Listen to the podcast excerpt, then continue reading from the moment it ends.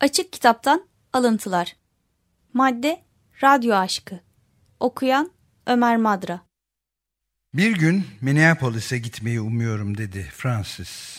Ukala ukala. Minnesota Üniversitesi'ne gideceğim. İyi olur yap bunu dedi amcası. Ne okuyacaksın orada? Radyoculuk okumak istiyorum. Art amca güldü. Kimse radyoculuk okumaz oğlum. Onu okulda okutmazlar. Çünkü acayip eğlencelidir. İnsanlar öğretmen ya da dişçi olmak için giderler okula.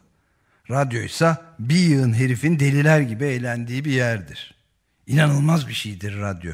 Orada günde 15 dakikadan fazla çalışan insan görmedim ben.